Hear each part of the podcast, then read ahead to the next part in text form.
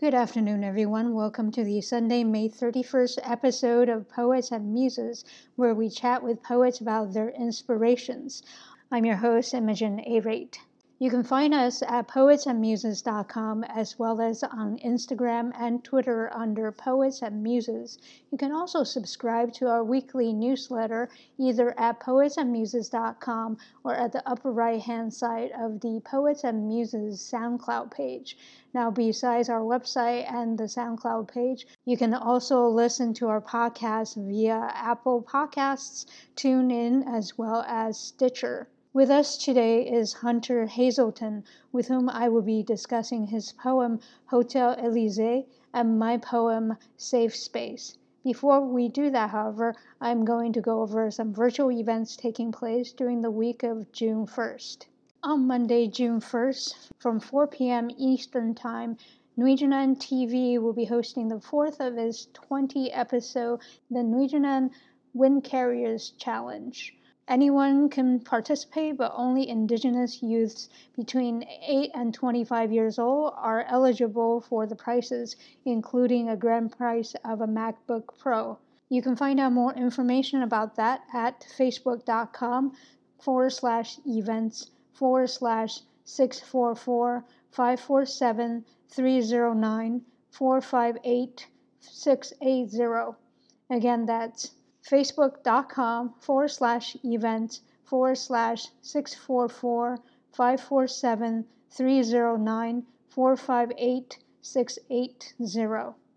From 8 p.m. Central Time, Frizzy Productions will be hosting its weekly Poets Underground open mic. This week, our past poet guest, Amp, will be on.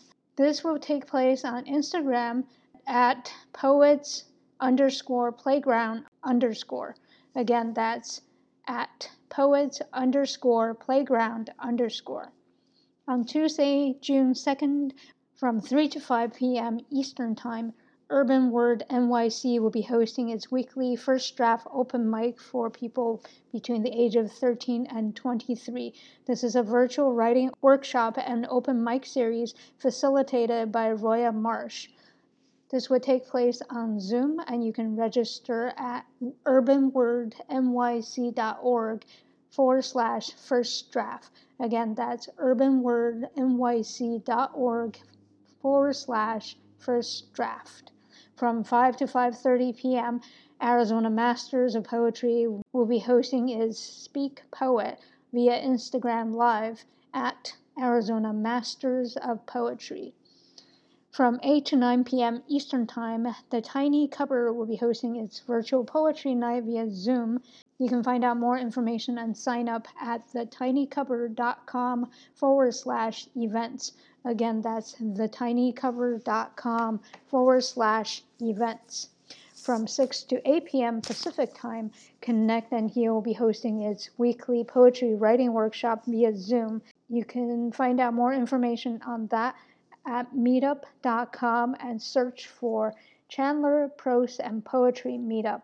Again, that's meetup.com. Search for Chandler Prose and Poetry Meetup.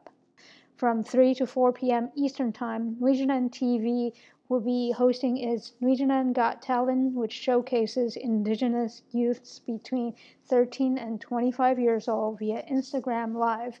You can RSVP at Nwe Jinan TV. That's N W E J I N A N T V. Again, that's N W E J I N A N T V on Thursday, June 4th from 9 to 11 p.m. Eastern Time. Spit Dat DC will be hosting its weekly open mic via Instagram Live at Spit Dat DC. That's S P I T D A T D C. Again, that's S P I T D A T D C. From 7 to 8 p.m., Phonetic Spit will be hosting its weekly open mic via Instagram Live at Phonetic Spit. That's P H O N E T I C S P I T.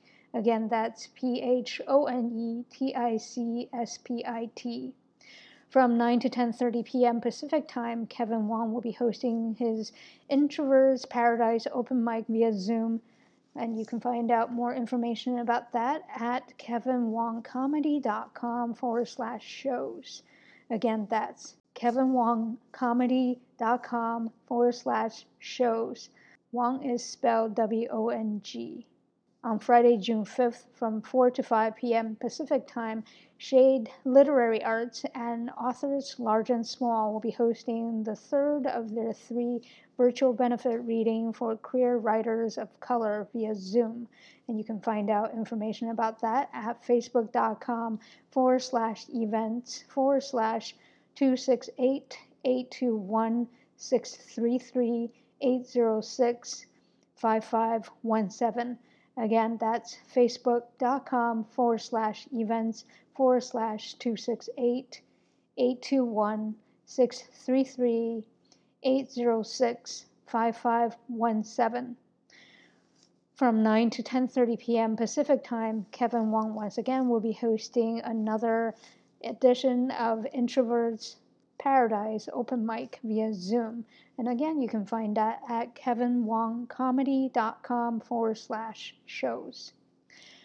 On Saturday, June 6th from 5 to 5.30 p.m. Pacific Time, Arizona Masters of Poetry will be hosting its Speak Poet Saturday via Instagram Live at Arizona Masters of Poetry. And now let us welcome our poet guest of the week, Hunter Hazelton. Hi, Hunter. Thank you very much for coming on to Poets and Muses. Thank you so much for having me. It's, a, it's an honor. Thank you. I appreciate that. So, you brought with you your poem Hotel Elysee. Um, before we yes. get into that, I would love for you to tell us a little bit about yourself. Absolutely. My name is, is Hunter Hazelton. I um, was born and raised in Phoenix, Arizona. Mm. And yeah, I've grown up here my entire life. Mm. A lot of my uh, poetry is not influenced by where I'm from. I, I often call myself more of a dreamer, and I like to live in ideas rather than reality. But um, yeah, I've, I've written poetry for for most of my life. Mm-hmm. Um, first time I ever encountered poetry was in, in first grade, mm. and we were writing haikus. Uh, oh, and I wrote one about a toucan and um, it was published in our little school newspaper, and I was so proud of it. I hung it up nice. on the fridge for very long time. So ever since then, I've always been obsessed with writing stories and making people feel something and, and making people laugh. Mm. A lot of the time when I was younger, I wrote a lot of narratives and, and prose that would you know tell people you know funny stories and whatnot. But then as time got on, I I became a little more disillusioned and stopped believing in fairy tales and God. Um, but I've recently kind of come back to those ideas and and those those fantasies, the fantastical, really, really inspires me. You have mentioned that your chapbook uh, talked about uh, it has something to do with religiosity or, or God. Can you tell us a yes. little bit about that? Religion is a, a very large idea and aspect of my my chapbook that I'm working on. My chapbook is pretty autobiographical. It's, it's very confessional, mm. um, but it, it, was really inspired by the idea of, of, falling in love, like most young poets write about mm-hmm. love. Mm-hmm. But um, I, I, had an experience um, where I was in a long distance relationship for um, over two years, and I wanted to compare that idea to to love and, and religion.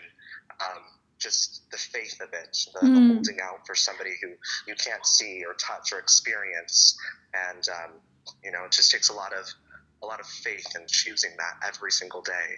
And so when I used to believe in a God, I, I used that to inform this relationship and inform this poetry chapbook. Mm, I definitely see some of the parallels. But at least, you know, unlike God, he talks back to you. yes, exactly, exactly. so there's a there's a more of a two way street there. Right, um, right but yeah, there definitely was a, large aspect of, of solitude and of desire and longing uh, mm. in that relationship. Right. Um, and, and, one, in one of the poems, I kind of compare a long distance call that keeps dropping and, and breaking up to to a prayer because it's, right. it's talking to somebody who can't necessarily answer you. Right, right. Hmm, that's interesting. I can't wait to see it and read it. Um, it, it kind of made me think of I forget, was it the Portuguese nun who wrote poetry about God? Or was it prose? I can't remember. Um, I'm not sure. You have said that you became disillusioned. You mentioned a little bit about how that affected your writing. You said you didn't write as much story, but you still wrote poetry. Yes, yes. I feel like you know, uh, there's a there's a certain stigma around poetry that all poetry is sad, and I when when I became sort of depressed as an adolescent, um, I, I, turned to poetry because I thought poetry is what you write when you're sad, mm. um, and it kind of grew from there. Not not all of my poems are sad. I love a good sad poem, yeah. but I um, I started exploring other topics and ideas uh, as I aged, mm. um, and. and uh, just kept writing about everything that was going on in my in my life. Right. I became very inspired by Sylvia Plath, who definitely mm. perpetuates that idea of depressing poetry. Right. But um, I was really enamored by her and how she could take any sort of small human experience and turn it into a, a greater idea mm. related to um, wars and history, and, and was really really explicit about her her experiences. So mm. that's kind of what I've, I've tried to do in, in recent years, and it's it's helped a lot. Oh, great! Yeah, that's wonderful. Wait, so if you don't mind giving us a taste of your poetry through your Hotel Elysee. Yes, absolutely. Hotel Elysee. When in Rome, do as the Romans do. No one was touching hands in the West, so we don't touch hands in the West. Because we know any man who touches man is a dead man. I watched you touch a chalky statue. I wanted to tell you not to. I wanted to tell you to touch me instead. I felt limp and limbless like those statues. All day I felt the mundanity of my own skin. Turn me over and carve into me like a Roman golden chalice. When in Rome, do me as the Romans do. Oh, my Midas, the battles are no longer inside the Colosseum. The battles are surrounding it. The battles are in streets, fighting for each other's hands, in empty parking lots and back alleys, hotel rooms. We are dead men in the West, and God men in the heart of it all. Safe in our hotel, we grab for each other under blankets, with the curtains drawn. How I missed your fingers, your warmth. Touch me, hold me, gold me, lay me down I am cold gold wrapped in hotel sheets like a toga. You are the God I worship, and I am the dead man. You showed me the world in a single palm, and I raise mine to show you two bare hands. Thank you. There's also some religiosity in that particular poem. Yes, yes, there is.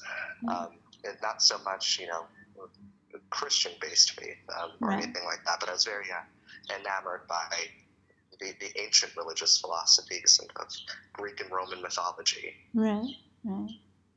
And know, was it actually based off of um, a life experience?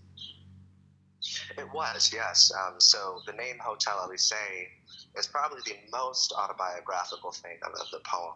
Mm. Um, so a couple years ago, uh, through my university, I had the opportunity to live and study in England for a time, and I did the worst thing that anyone could do, and I fell in love.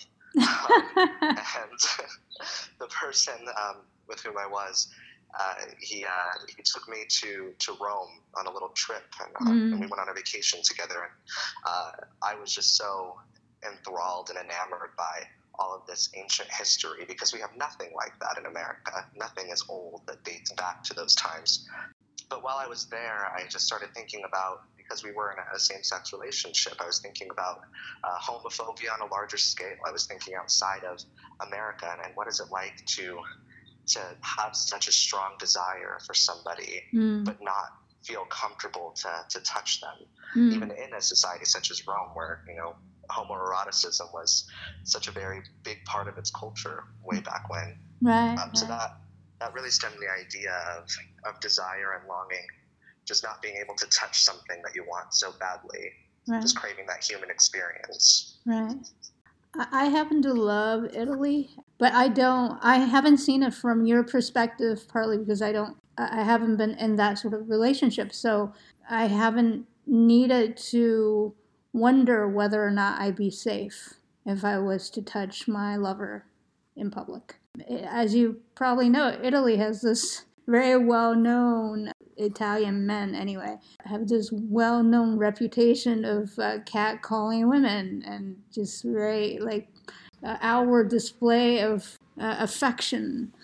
In some ways, I was kind of surprised to read your poem, the reaction you have from it. And was that something that you felt? Was that something palpable that you felt when you were there?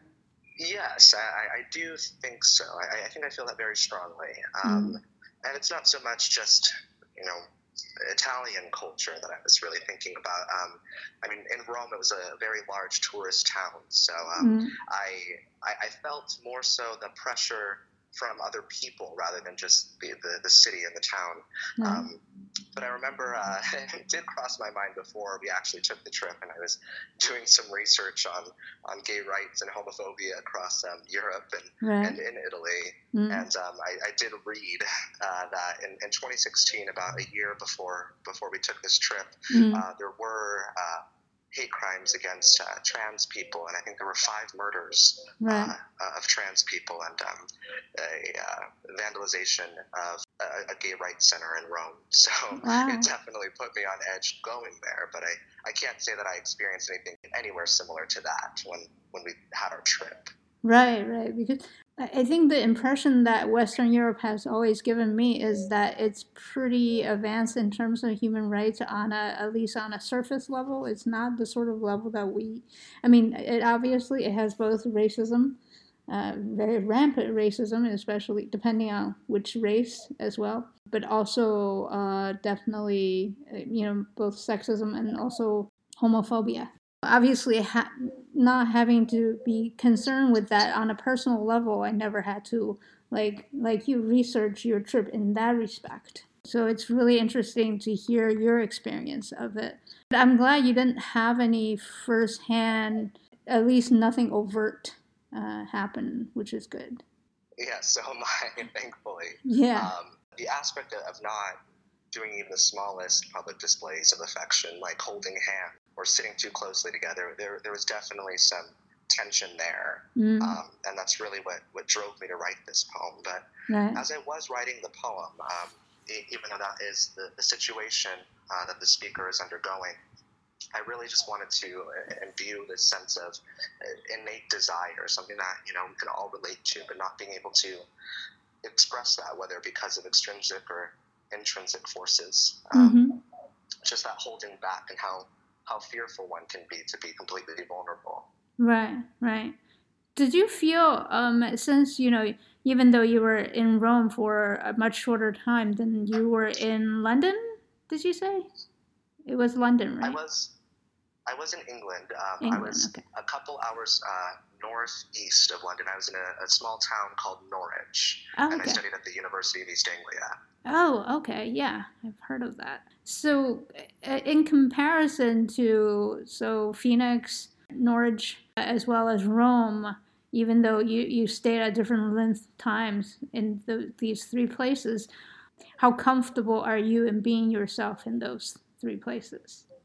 I did feel a lot more comfortable with who I was uh, at the university and in England in general. Hmm. Um, there was there was a lot of uh, queer safe spaces and queer okay. people okay. Um, at the university. Right. Um, so I definitely found my group, um, and uh, yeah, everybody was very, very accepting. Mm. Uh, there was lots of, of, gay clubs there, and, right. Um, and personally, I identify as as bisexual. So sometimes it can be very easy to, to mask it and kind of play the, the hetero role. Right. Um, but no, I, I, felt very, very safe in England. Oh, um, wow and, and very comforted, but there's still always that fear going to a new place. Right. And in, in Phoenix, I grew up on the west side, um, mm. and the west side, I, I definitely, maybe not so much because of a, a, a homosexual aspect, but um, just more of the culture. It's kind of a keep your head down culture when you're mm. walking the streets or when you're going to a gas station, the grocery store. You don't really talk to anybody. Mm. Uh, Central Phoenix, downtown, I absolutely love because of the diversity and um, how many different people I've met there and how many different types of people, people who come from all over. Right. Um, so I, am enamored and I love downtown Phoenix in the central part of the valley. Mm-hmm. Um, so yeah, that's a it's a, it's a fear that exists no matter really where I go, um, right. because you just never know who you're going to run into. Right. But I, I definitely feel it less so in, in in Phoenix, and definitely didn't feel it very much at all when I was in England. Right. Okay. Well, it's also sort of the university culture, right? I imagine even at ASU, you could feel that it's much more um, accepting because of the sort of campus that it, it is.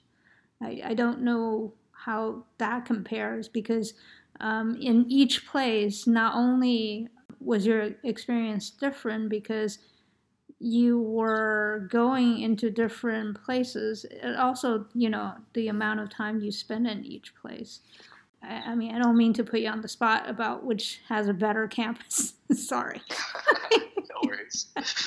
Yeah, so are, are you asking uh, which has a more comfortable culture at Northern yeah. Arizona University or University of East Anglia?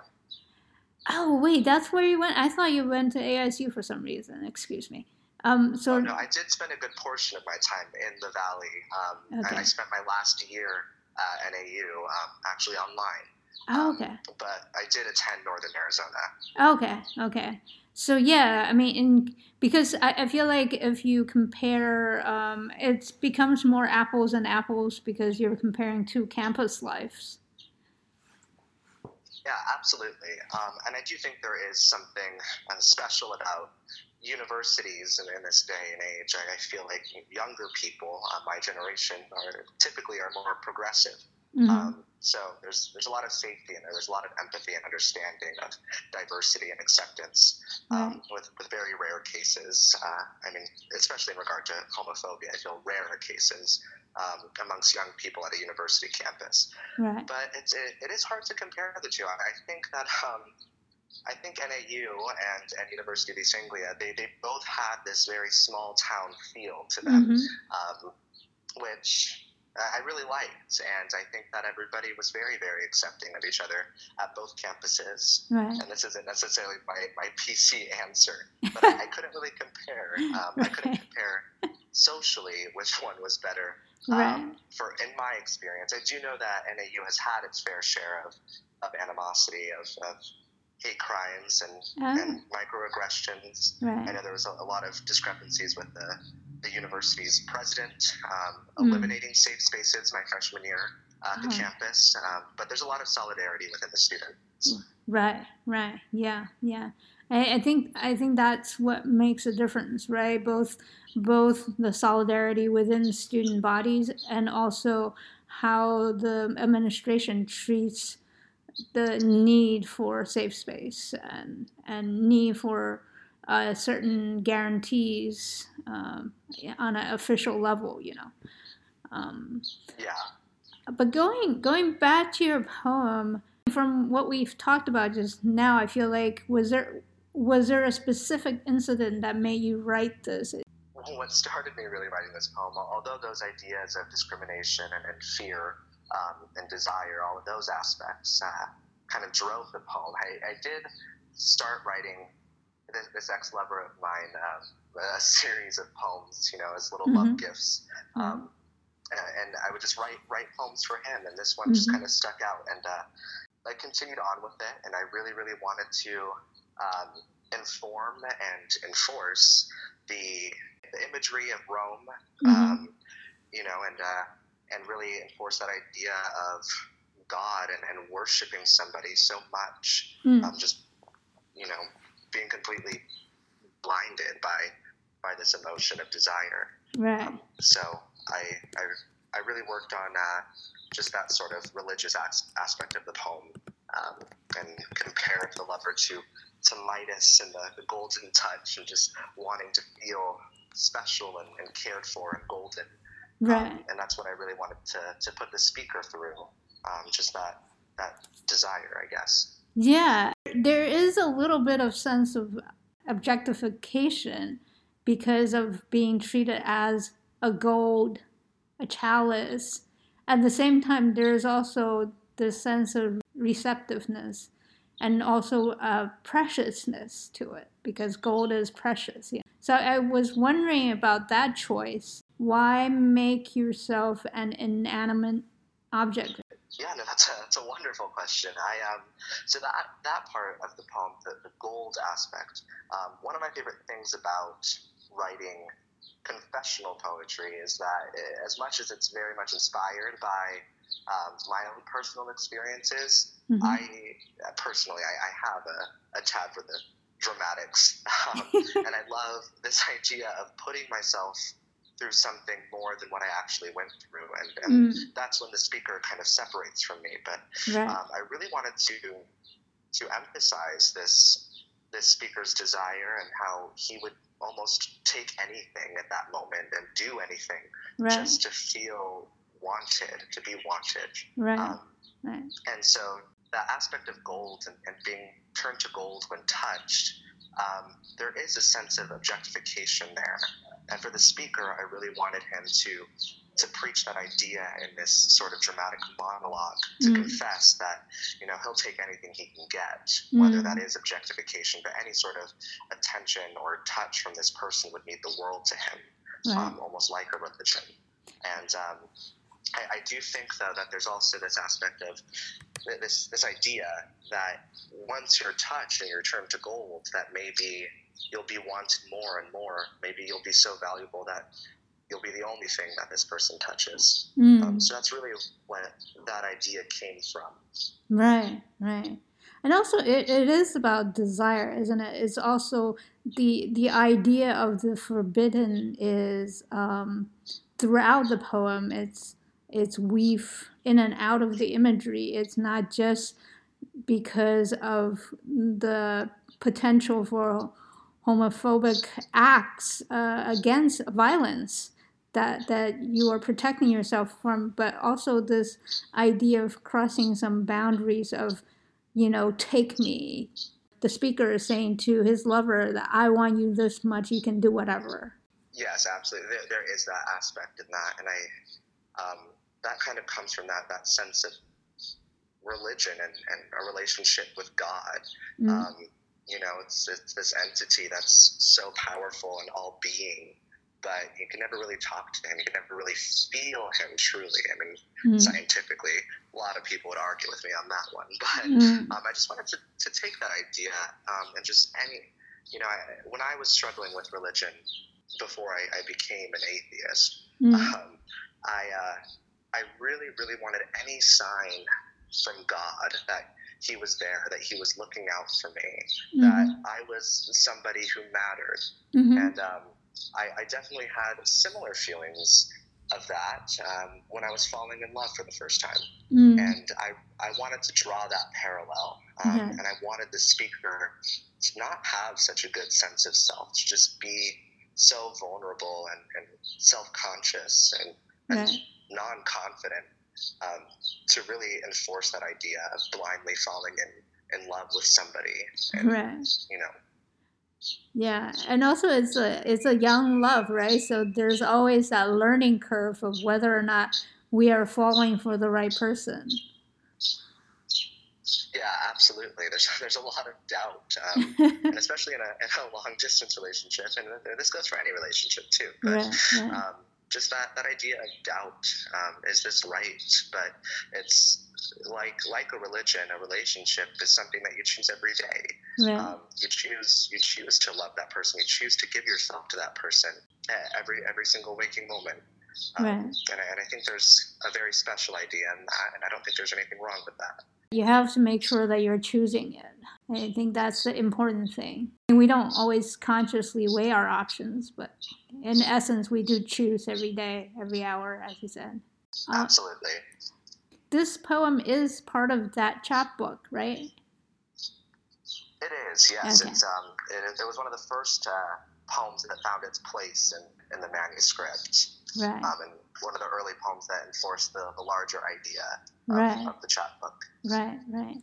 To continue with what you were talking about in terms of uh, the speaker in this poem being a little bit unsure of himself, I felt like you, you, you did that well, and especially towards the end where you were talking about you are the God I worship and I am the dead man. You show me the world in a single palm, and I raise mine to show you two bare hands. again this idea of the I character coming with as if they have nothing to offer. So I was I was curious about that because that's a lot of nihilism in some sense. So I was wondering why uh, you chose to go in that direction. I chose to go in that direction because it's uh, self confidence um, and self advocacy. is, it's, something that I've I've had a, a very long struggle with. Um, mm-hmm. Um, like I think most young people, mm-hmm. um, finding yourself and um, when you fall in love so early, uh, it's really easy to to evaluate yourself through the lens of others, mm-hmm. and um, to feel like when somebody does something so kind for you or is, has given you what you wanted, you feel almost guilty because you don't know what to give in return. Mm-hmm. Um, and I, I, wanted that that idea to be in there, and I um, those those that ending couplet showing me the world in a single palm and raising the two bare hands. Mm-hmm. That remained from the original draft of the poem.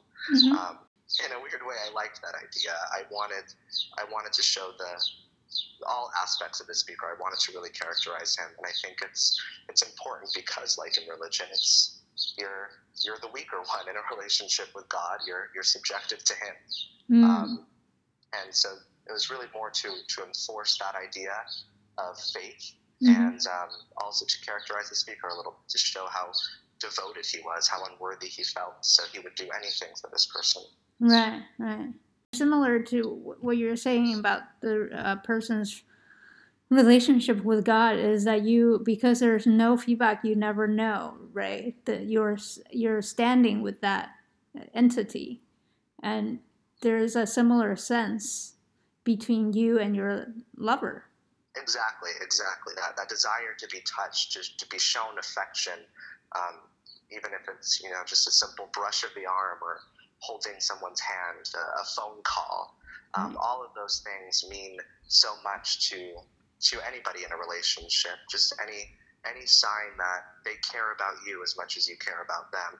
Um, and so I, I, saw that a lot in religion.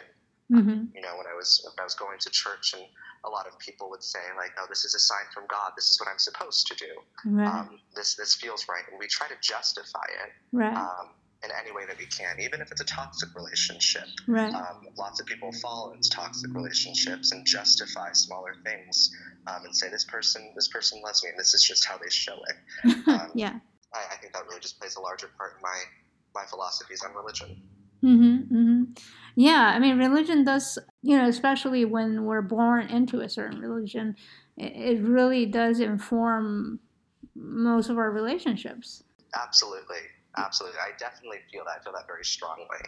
And I, I don't want to sound like somebody who's completely against religion. I think that um, religion has been a, a very large part of the lives of most of my friends. Mm-hmm. And I don't fault them for that. I, I can't bring myself to believe in what they believe in, but I think that it's a beautiful idea.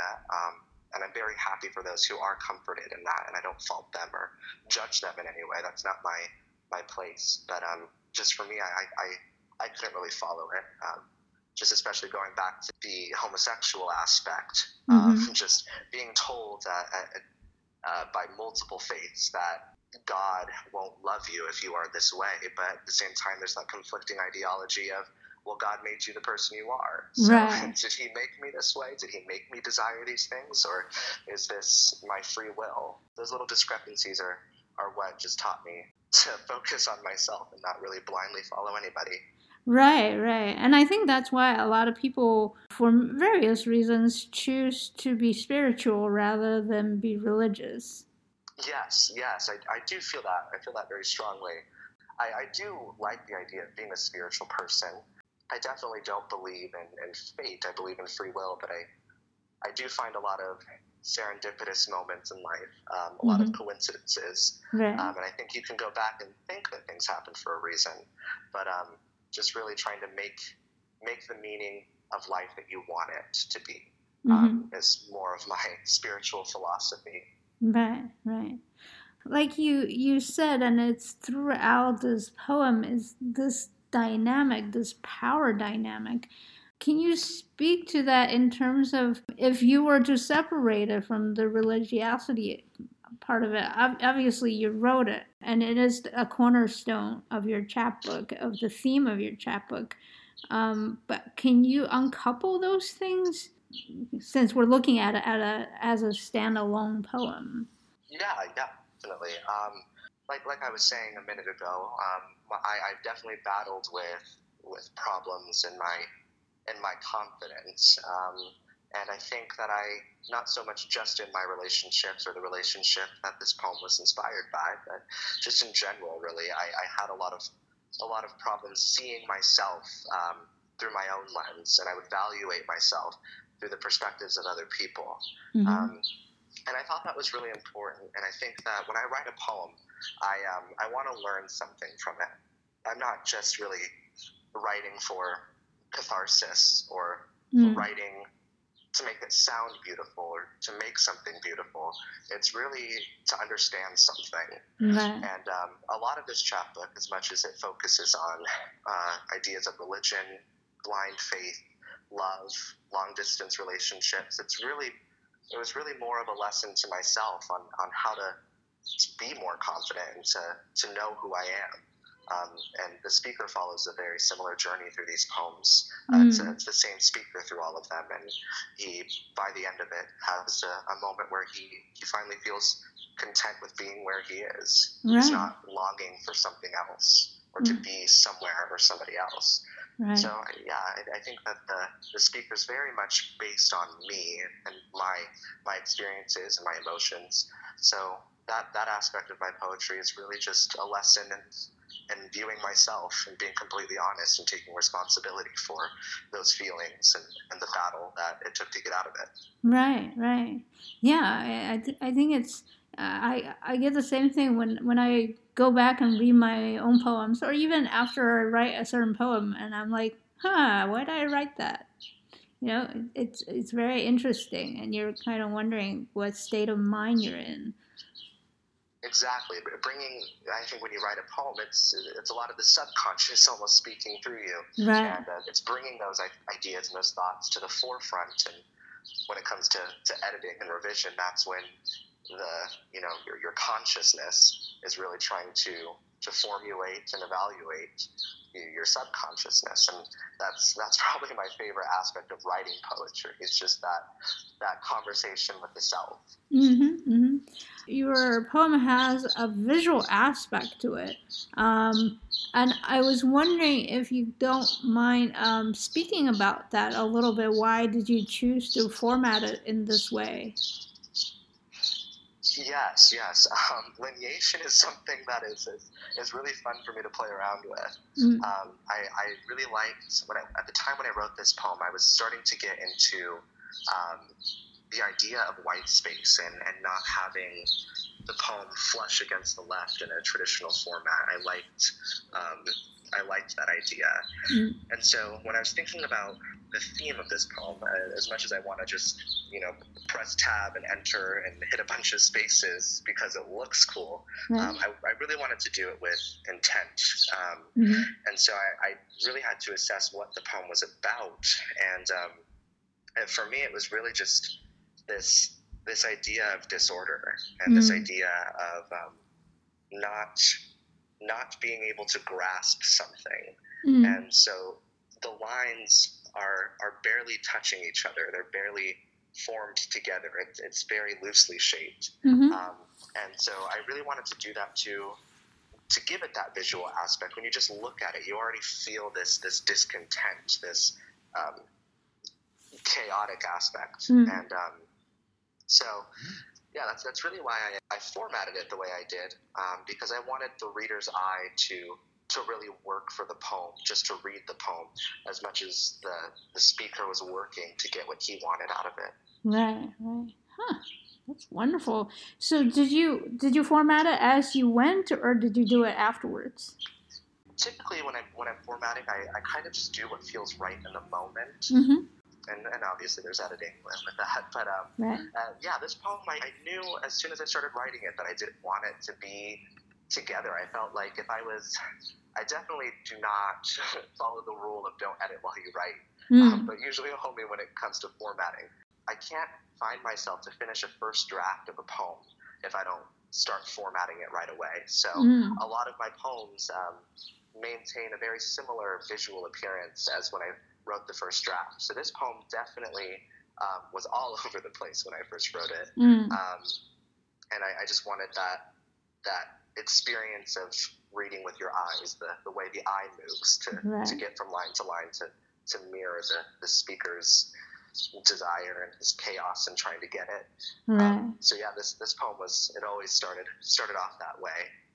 Right. Wow. Thank you. Um, yeah, and and it is definitely has that you know when you talk about it that imitation of desire such strong desire suppressed desire as well that when it comes out it's like a volcano burst you know and it's kind of just goes everywhere and it's very chaotic as you said. Yes yes exactly exactly. I, I love the way a poem looks especially contemporary poetry. I think it's it's more popular now to um, to have lines just scattered about the page. Right. Um, you know, and we're not so constricted by a typewriter anymore. Um, right. Um, so I think it's it's a very very fun aspect to play with, and um, I think it that it shows a lot of intention and deliberation in a poem, and I think it, it offers a lot more perspective as a reader as well as a poet. Mm-hmm, mm-hmm. Yeah, yeah, definitely. When I was reading your poem, I picked up this idea of wanting a safe space, wanting to find somewhere where you can express your feelings towards someone. Of course, that is only talking to the exterior forces that's keeping the lovers apart, not really to mention the internal uh, conflicts of it. That's why I picked my poem, which is called Safe Space. As you know, safe space is not just safe because of the physical aspect of it, but also the psychological aspect of it. So yes, yes. So I'm going to read that and then we can talk about it. So again, this is called Safe Space. Show me the poetry of your soul. Let my cerebral crab legs, like sea spiders, meander through the well placed pictographs, gathering from contact the invested love in his glory and gore. The mountains and valleys call for calm, explorations in steady gait. My low center of gravity will ensure balance, and hidden legs like antennae detect latent vibes. No delectable morsel will escape their inquisitive probe with a gentle touch to cradle the tender soil. Wow. Yeah, I was really, really enthralled with this piece when you sent it to me. I definitely got that Thank that you. sense of connection um, or the desire for connection, mm. but there's still some sort of difficulty in, in getting there, and getting to that destination. Mm. Yeah, yeah. I, I mean, I think similar to yours, even though the speaker did have this physical experience with his lover, the fact is because of the, I would say, the power dynamics it was never completely mutual. There was always some kind of um, like a space, like a wall, invisible wall between them in some ways. And I feel like in, in my poem, it's very similar in that sense that the speaker is asking to have that interaction, not necessarily knowing whether or not she will obtain that permission or she will have that experience. Absolutely. I I really like how you just use the word permission.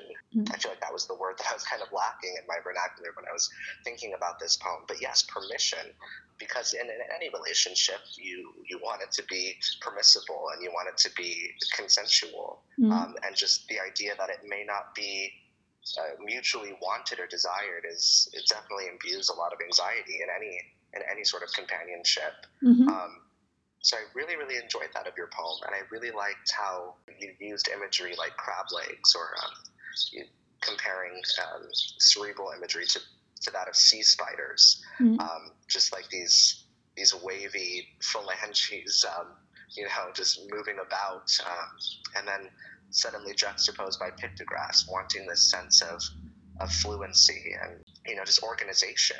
When connecting with somebody isn't so organized. It's not so simple. No. Um, and I really like that idea of just trying, wanting that desire to have access.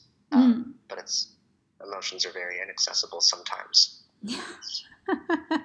yeah, definitely. Yeah, because there's no there's no real interaction there, right? It's almost like a sales pitch. Yeah, absolutely. It's yeah, I really liked that this was um, kind of like a, a, monologue in a sense. You know, you you have this idea of another person there, and you can almost see them, mm. but it's really just this speaker talking to them, mm. um, and you don't get anything back. Um, similar to a relationship with with, with God and, and praying. You know, you don't yeah. always get uh, a verbal answer. Right. And sometimes we just crave that so much. We just want them to say, yes, this is okay, or let me just be open and vulnerable with you, which is what I'm getting that your speaker wants is this sense of vulnerability and understanding to know what's going on through this person's mind. Mm. Um, but just this this inaccessibility, these walls that are up, this this mountain to climb just to get there. Mm-mm-mm. Yeah, yeah, definitely definitely. Oh.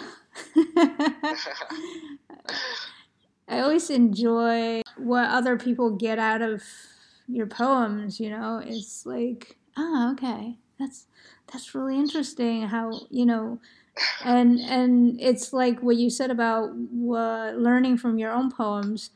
Um, having a conversation with another person about your poem could also teach you about what you cannot see, your blind spots. Absolutely, absolutely. I mean, I think that a, a poem is very similar to praying. You know, a conversation with the self where you so mm-hmm. badly want somebody to understand you and to listen to you, mm-hmm. but really, it's it's you're writing it for yourself, and yeah. you're you're writing it to understand what's what's going on in, in, in your mind because it's always a, a very difficult place to navigate. Mm-hmm. Yeah, definitely. I was really really interested by the the imagery of cerebral crab legs and sea spiders. I thought it was very haunting. So, what made you think of that in, in this poem? Well, funnily enough, I forget if it was the night before I wrote this, I had a dream about eating crabs. and there is also the sense that, you know, I'm one of these very, very curious people. I want to know everything about everyone. But if I'm interested in someone, then I really want to know everything about this person. It's a desire that's very intrusive. People might not appreciate it because it's so like overwhelming. And crab legs is very spiky, right? They're not smooth, they're not you know there there is an idea even though this poem is called safe space when you think of crab leg you think of accidentally being pricked by something and getting hurt by it. So there is that sense of somebody who's a little bit blunt you know their desire might be very overwhelming. So those are sort of the combination. And also crabs to me are like sea spiders that was before I knew that there actually is a thing called sea spiders. okay. Yeah. no, I really, really like that imagery, especially because it's followed by mountains and valleys. Um, they say the mountains and valleys call for calm. And keeping that, that idea of, of crab legs and comparing the mind and the brain mm-hmm. to crab legs, um, it's like every every little motion that they have walking across the sand or the, the shore or whatever, mm. wherever crabs walk across. It's, it's always very um, very intentional, and there, there's these very small steps in that. Um, and so to think of a, a, crab, you know, trekking these mountains and valleys, um, I really like that idea for two reasons. I, I like it one, just thinking about it, you know, very realistically. Uh, for a, a a crab to climb mountains and valleys. It's a very, very slow process. You're not going to get where you want very fast. um, but I also really like that idea um, because it's just because of that intention and it's showing how much this speaker is is willing to endure just just to get what they want mm. to, to reach that safe space. Mm, mm, yeah, yeah. And when I said this is a sales pitch, it's also the speaker is trying to offer a safe space, right? Because when she's talking about invest the love in its glory and gore, and then co- comparing that to mountains and valleys, because love is never smooth. So, in a sense, uh, she's also saying, whatever form of love you are offering, I can take it. Similar to yours. Yes, yes, absolutely. Yeah, I really, really like that idea. Just offering as much as you can and hoping that it's enough. Mm-hmm. Um, that's that's really what a safe space is. Um, right. Even thinking about actual safe spaces for certain communities and, and, groups of people to go to when they when they need um, to feel comforted. Um, mm-hmm. there's still always that worry of um, is it going to be enough? Um, am I offering enough for somebody who's really in need? Do they even need me? Right. So I, I really really like that idea of experience. Yeah. yeah. Yeah. Was there anything emotionally that, that prompted this poem other than the dream of eating crab legs? Well, uh, I've been having this uh, crush forever. It's very one sided. This person is like the best muse ever because it, he's produced a lot of poetry. Um, but, you know, as you can hear, it's very unrequited. So that's what prompted me to start out with the show me the poetry of your soul because uh, obviously the speaker is assuming the person that she's speaking with or to has a beautiful soul. Yeah, yeah, I really like that idea too of um, of, of crush or, or lover as as muse. I mean, I can definitely uh, empathize with that one. I think that um, love or, or other people are the best muses. Mm-hmm. Um, I mean, I, I produced a whole chapbook about one mm-hmm. one muse. Um, but yeah, no, I think that's I think that's wonderful, and I think that it's a a great way to to evaluate you know your role in a relationship, um, but also just to to understand what you want from it. And I think that this poem executes that very well. Thank you, thank you. I, I'm not sure of what I want. I'm not sure if I'm learning properly from my own poetry. I think other people are getting more out of it. so so I really appreciate that. I think I think part of life is that sometimes you have your experience and you tell your experience to other people which you might not get understand yourself. You might not be learning a lesson you should be through that experience but somehow other people are getting a much better lesson than you are which is i, I think you know um, i think yeah. it's good. Um, yeah somebody should get something out of this. Yeah absolutely. I mean i I can't tell you the amount of times I've written a poem, especially a very early draft, and I've shown it to somebody, and I'm like, well, what do you think this means? And they're like, I don't know. What does it mean? And I'm like, I don't know. I'm asking you. What, what do you think it means? Tell me, please. I have no idea. yeah, yeah. I, I think once in a while, you just let whatever cluster of words come out the way they want to come out. And yes, yes. They don't have to make sense because I think that's one of the freedoms of poetry. Yeah, absolutely. Absolutely. I, I think poetry is, is very liberating. And, and, and one of my favorite things about poetry in general, especially just the composition of one poem, mm. um, is that, you know, you can revisit it later. I think, um, you know, as any artist, you're your own biggest critic. Um, mm. But when you write something, even if it's just um, a stream of consciousness onto the page, there's still a lot of intention there that the poet themselves might not even realize. Right. Um, and so, in in writing poetry, so to learn about the self and to connect with the self, um, I think one one interesting idea that I've I've had to to comprehend is that you know when I revisit a poem that I wrote months ago, weeks ago, or a couple hours ago, if I if I don't like it, I mean, it might just be that I'm in a different headspace and I, I have a different viewpoint or, or philosophy in life. But it's yeah. just really fun to understand where I was in a particular moment. Yeah. Um, and yeah. I, I, think poetry, every poem is a particular moment. Yeah. It's like a mini diary entry. Yeah, absolutely. And it, unlike a diary, though, it's it's a very empathetic experience. You want people to read it. I mm. definitely wouldn't want anybody to read my diary, so I love masking it in, in uh, verse. yeah, I think that's what makes the reading of poetry a very vulnerable experience, or reading one's own poetry, maybe, because you're revealing so much, right? And sometimes you're not sure what you're revealing, even. Exactly, exactly. And um, yeah, there's there's so much fear in poetry. Poetry is probably one of the, the scariest things to to do. Um, it's one of the most vulnerable things, especially at, at open mics and performing and reading poetry in front of others. Mm-hmm. Um, you know, we, we're so terrified uh, naturally that, you know, other people might not like the poem. And sometimes it can be easy to, to not be able to compartmentalize oh, do they think this is a bad poem because this is a bad experience that I went through? Is it invalid? Is what I'm feeling invalid? Um, but sometimes there's just a disconnect from from that that empathy, and that person might just not feel what you're feeling.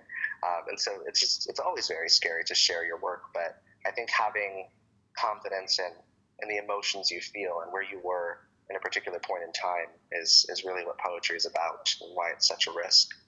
Yeah, and I think you know in the valley, I found especially most of them open mics have been very accepting of uh, whatever experiences you bring and been very empathetic.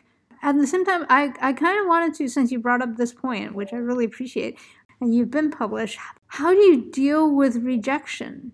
Because with publishing comes the necessity of being rejected many times. Yeah, so how do I deal with rejection? I just uh, uh, curl up in a ball and drink until I fall asleep.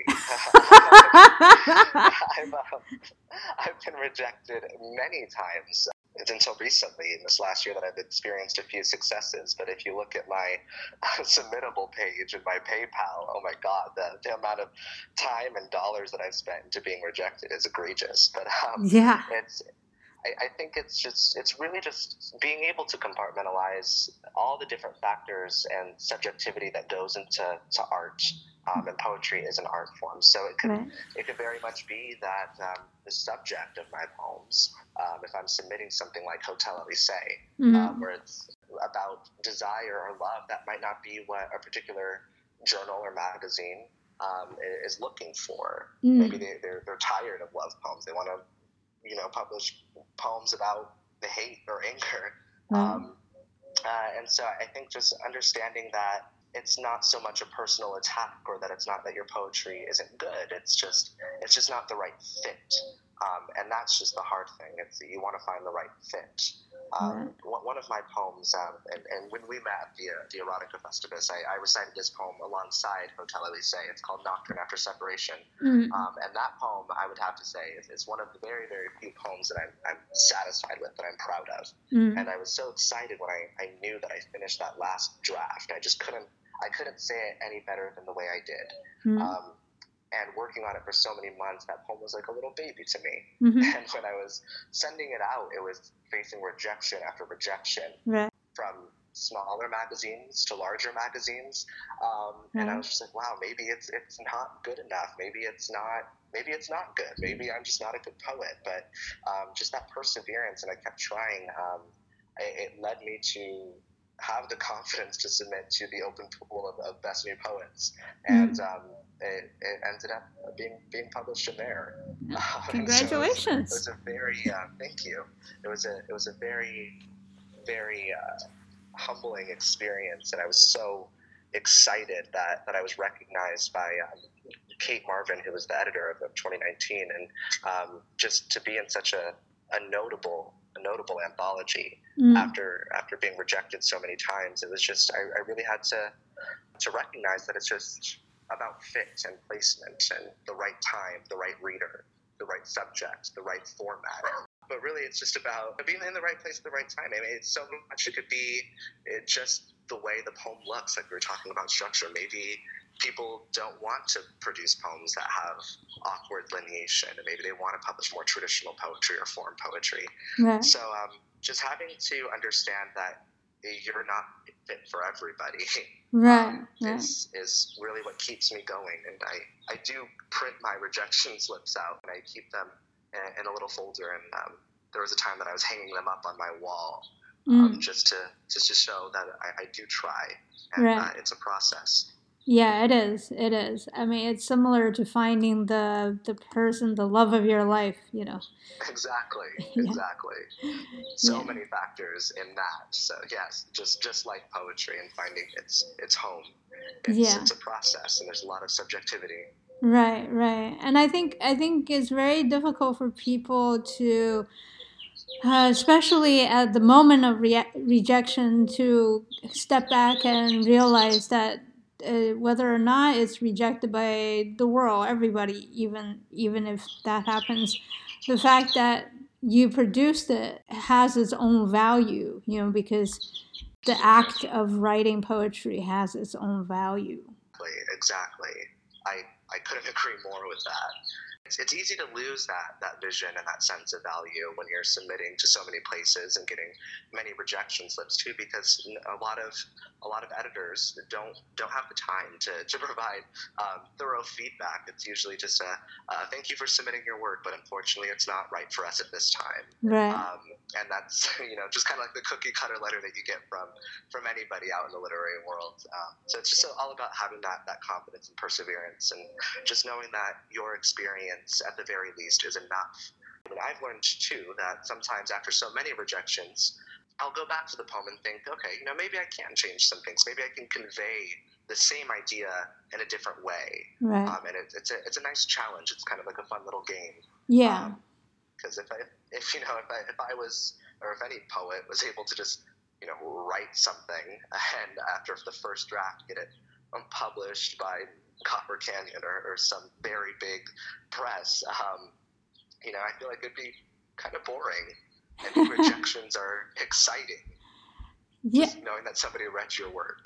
Well, there's also the the idea that when you become a well-known poet, sometimes you don't necessarily work as hard at the writing because people are much more accepting of your work whether or not they quote unquote get it, they just go by your fame, go by the, renown of your name.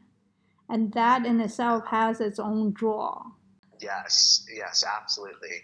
You know, like any person of, of celebrity, you know, once you uh, kind of hone your craft and your voice or your performance, your name in a sense becomes a brand mm-hmm. um, and then that brand can be you know very popular mm-hmm. um, oftentimes a lot of people like to do this with with older poetry you know it's like who do you read well i read uh, ts eliot um, and you throw out a big name somebody who's very you know antiquated um, still yeah. relevant but antiquated yeah. and um, you know somebody who's just of high notoriety and so you seem a little bit more uh, astute and, and grandiose um, um, just by having that name. But I think that going into that idea of publishing, um, just the, the celebrity of it, um, that almost kind of, for me, is not what I want. I mean, I would love to be, you know, more renowned, but I, I think that if I knew that I was being rewarded just for my name it would make the pursuit of poetry and what it really means, what it means at its core, a lot less valuable. Mm, mm, yeah, yeah. Then it goes back to this insecurity, right? Because you don't know. At first, you don't know whether or not you're being rejected because of the quality of your work. And then you don't know whether or not you're being accepted because uh, of the quality of your work. Exactly, exactly. yeah, and, and so I'm I, I love, I really admire, you know, um, smaller presses, and a lot of a lot of journals do this too.